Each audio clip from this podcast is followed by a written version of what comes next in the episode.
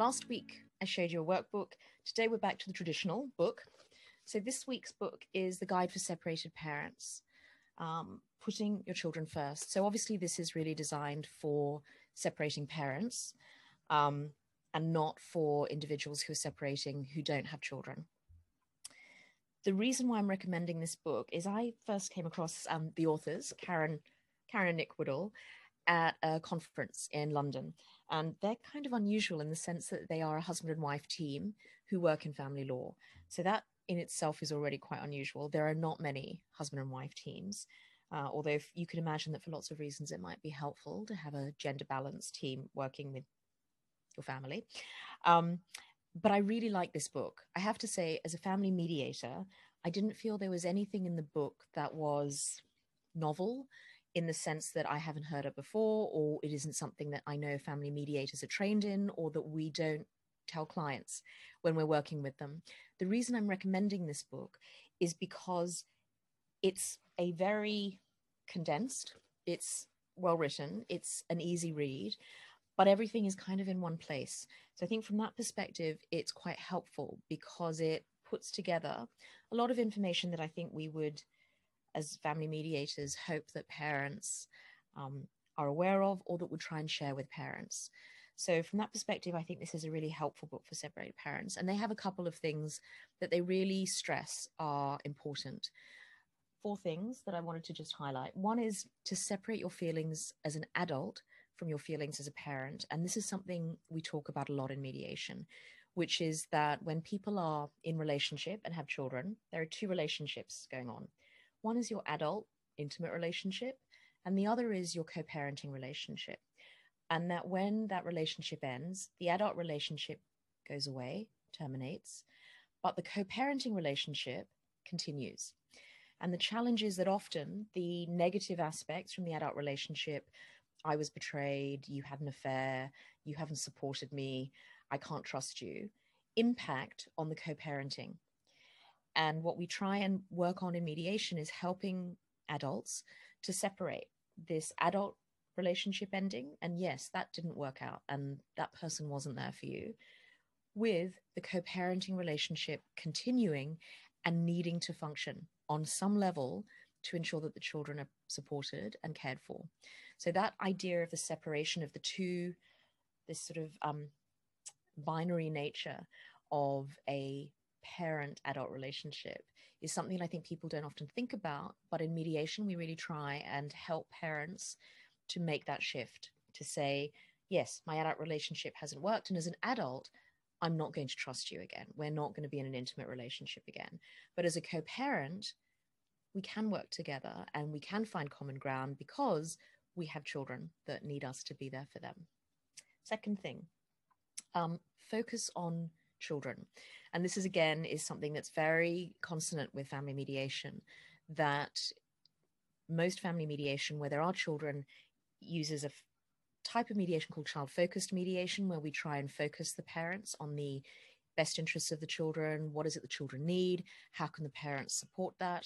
Um, and again that's really a very key factor. It's an ethical requirement for family mediators in most countries that we help parents focus on best interests now, it's really important to note that there need to needs to be special attention to safety concerns. So if there are safety concerns, that needs to come first. But essentially, and this is a difficult message I think for a lot of parents to hear, is in most countries we're using a model which the courts use, which is what is good enough parenting. That there are no perfect parents. I have yet to meet one. Um, but there are a lot of good enough parents. So they're good enough. And one of the challenges is people sometimes say to me when they're separating, but but they're not a good parent. I'm a better parent. They're not an involved parent. Um, they've never done this. They don't know how to do that. The challenge is, a they are a parent, and that has consequences that they get to be there to support their kids. And the second thing is, courts, judges don't go into intact families and winnow out the less than perfect parents. So, unless there's a safety concern, we don't go into intact families and say, well, you're not actually great at parenting. We're just going to use the other parent. But yet, when people separate, they sometimes feel that that's what can happen. So, I think it's just making sure that there is an appropriate focus on the children, that we understand that we need to pay special attention to safety concerns, but there, if there isn't a safety concern, if it's just they're not great at parenting, they're still a parent. The other thing um, that they ask is continuity. So they talk about establishing a sense of continuity for children. And we sometimes, I think, as family mediators, talk about stability, helping children to have a sense of stability to enable them to successfully transition from being in an intact family to a separated family. And I think that's really important. So it can be lots of things. I think for some people, it becomes a bit about bricks and mortar, and that people want to focus on staying in the matrimonial home, the children not moving out of the matrimonial home, and definitely moving around, transitioning from one parent's home to the other can be a challenge for children. I certainly would never minimize that. But I guess it's more about making sure that children feel they have two parents, that even if they don't live with both parents anymore, they have access to both parents, that both parents are involved in their lives, that both parents are engaged with them.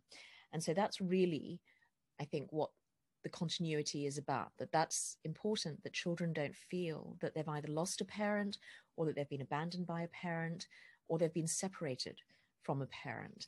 Because even though i have heard people say this at the end of the day people don't leave their children they are leaving the adult relationship. And that can be a really hard a hard and bitter um, pill to swallow but it's the it's the reality and yet i do hear people say well i've told the children that you know the other parent left them left us as a family. And actually i think that's a that's a very hard message to deliver to a child. And really the message is the adult relationship is ended but the other person hasn't said i don't want to be a parent. So focusing on children providing them with this sense of continuity in parenting really important. And the last one that they suggest is looking at trying to put in place arrangements that the two of you agree. That it's um, there's lots of professionals out there there's lots of experts there's counselors there's therapists um, lawyers will have opinions. And at the end of the day if people can't agree then there will be a judge who will tell you what the arrangements will look like for your children. But one of the things that they suggest is there is a real benefit to having the parents the people who love these children and know these children and will have to live the arrangements um, more than anybody else in the world. So you know your children better than a judge does. You will have to live the arrangements. A judge won't, your lawyer won't, a mediator doesn't. And so, really helpful to have people put in place their own arrangements. So, from my perspective as a family mediator, when people come in, I want to understand a little bit about what the children are like as people. I want to be able to provide information to the parents, um, psychosocial education around uh, children's developmental needs, what might be going on for them emotionally based on their stage of development, looking at research around what types of arrangements and schedules are supportive for children, and then layering all of that together to come up with an arrangement that the parents make and that the parents can make work, is realistic, um, is supportive of the children, is supported by research, that is is really tailored to that family. And so definitely I've got sort of arrangements at full ends of the spectrum. So one end of the spectrum, maybe the arrangements are very amicable and really they're quite loose because the parents have proven to each other that they can work together to deal with flexible arrangements. And there's enough structure there for the children. The other end of the spectrum, I've maybe got parents who are really struggling to find any common ground or any way of communicating or problem solving. And definitely for them, we're much more likely to put in place very specific structures and um, more firm structures with a little bit of flexibility because uh, life happens but more structure to reduce the potential for conflict to enable the parents to actually move on with life rebuild some trust as co-parents to get to a place where flexibility is appropriate. Because often i think one thing is that when people come in and see me one parent may be very motivated to do everything that they think is amicable and put in place these very flexible arrangements and the other person is just they're not ready to trust the other person again. And so it can be really important to do baby steps with arrangements to put in place arrangements that feel structured have boundaries, have consequences, have contingencies, but are not too flexible. And that over time, people can, as trust is rebuilt, as co parents, can relax into flexibility. But the problem is, if you try and put flexibility in the beginning before people are ready, it can backfire. And if it goes wrong, now we've lost trust, not just as people who were in a relationship, but now we've lost trust as people who are separated but are co parents. And so, from my perspective, that's kind of the worst situation. What I want is to help people have structure, have flexibility that's appropriate, and give them give them space to be able to rebuild trust as co-parents because that can happen that if you put in place arrangements and people live up to them then the other person can relax a little bit their limbic system can relax they won't they don't feel as defensive all the time and things get easier over time so that is my perspective i guess from family mediation but this book this book um, i do think is really helpful because it's quite a concise um, series of insights into separating parents. There are a couple of things in here that I'm like, hmm, I haven't heard that before. So, for example, one thing they talk about is in terms of new partners, um, not introducing a new partner for at least a year after separation um, to children. At least in my jurisdiction, that isn't um, an arrangement that a court would make. A court would, wouldn't make that order if you went there. Sometimes you can agree things like that in mediation.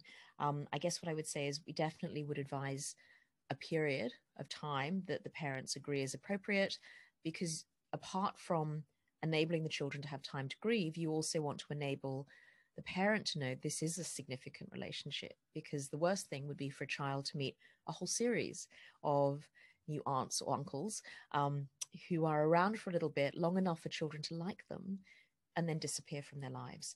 So I think guidance around how to deal with new partners is really helpful.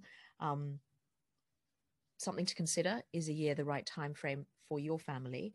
Um, so I think there are some interesting ideas in here and some good insights. Um, but like everything, you need to see what works for your family and not. So again, summer book club read uh, for this week is The Guide for Separated Parents. So take care, and I will see you next week.